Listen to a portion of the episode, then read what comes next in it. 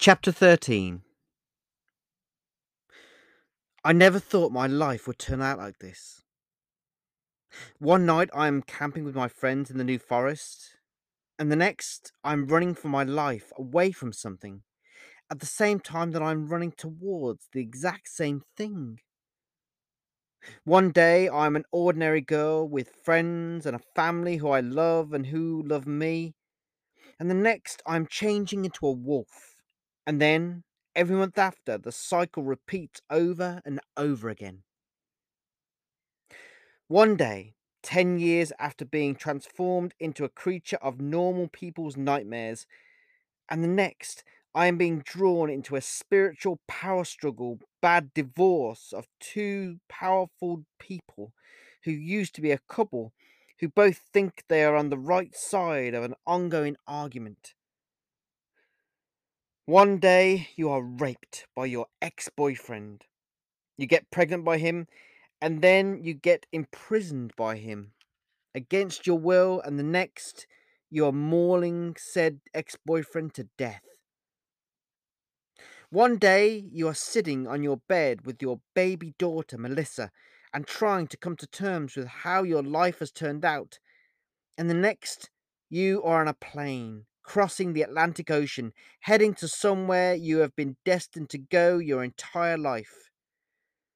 Leaving on a jet plane is me right now, or more accurately, landing on a jet plane in a foreign land, America, with my daughter on my lap, and my mentor, friend, mysterious enabler by my side. How did it come to this? Why me? To be honest, I have stopped asking those kind of questions.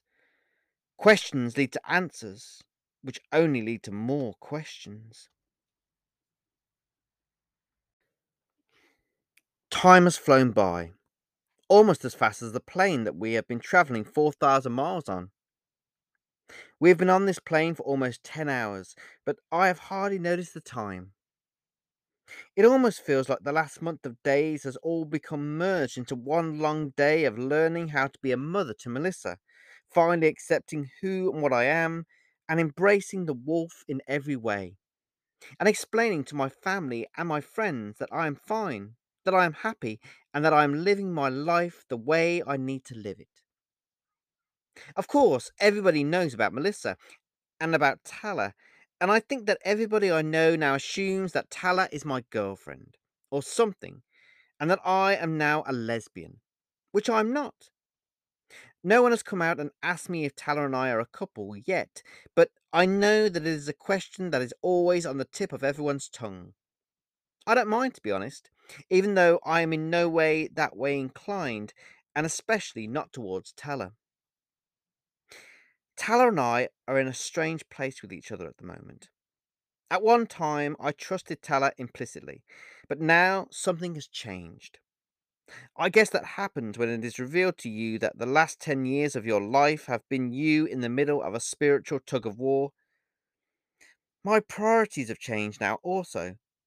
I literally think about Melissa first before anyone else. Melissa is amazing, beautiful, adorable, as cute as a button, and so funny.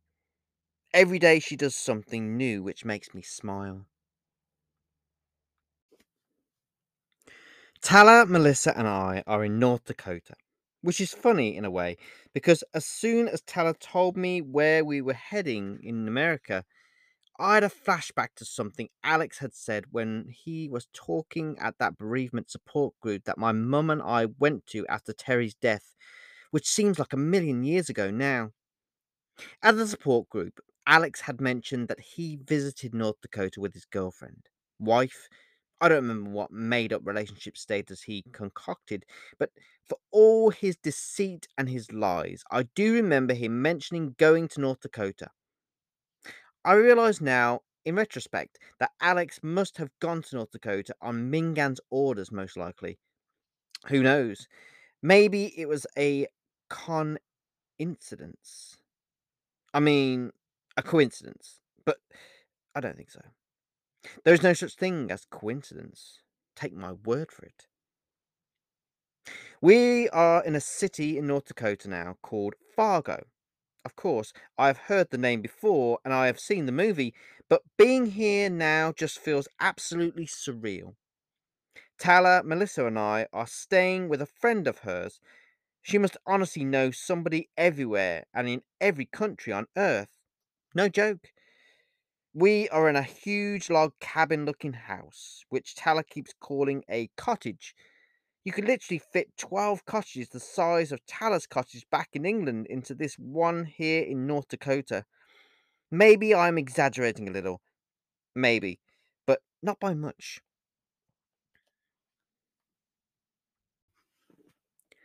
There is snow in every direction, and it is as cold as the North Pole. It's minus twelve degrees Celsius, according to my phone, and apparently it is unseasonably mild. Yeah, right. It's beautiful here, though. I just hope Melissa doesn't catch a cold while we are here, but I am keeping her as wrapped up as much as possible. I'm not sure how long we are going to be here, but I have a feeling that I am going to leave with less than what I arrive with. I'm not sure why. Not that I think anything is going to happen to me or Melissa, but I do feel as if I am here for a reason. Tala says that tomorrow she and I are going to go for a walk to somewhere near the Red River, somewhere of great importance to her people and also the birthplace of the wolf. How could I resist? If I knew that there was an actual birthplace of the wolf, I would have come sooner. I'm looking forward to tomorrow, actually.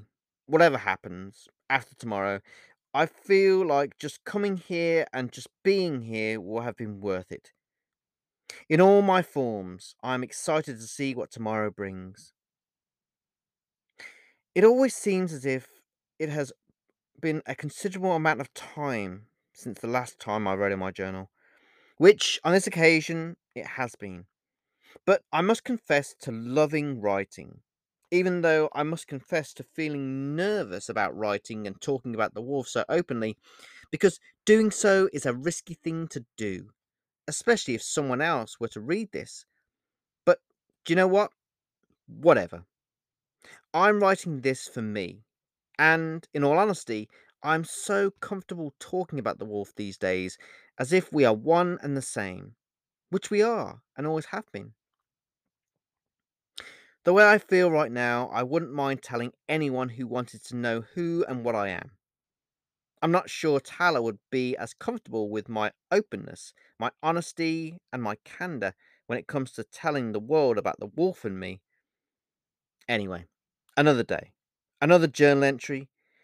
Maybe I will write another one after tomorrow. We will see.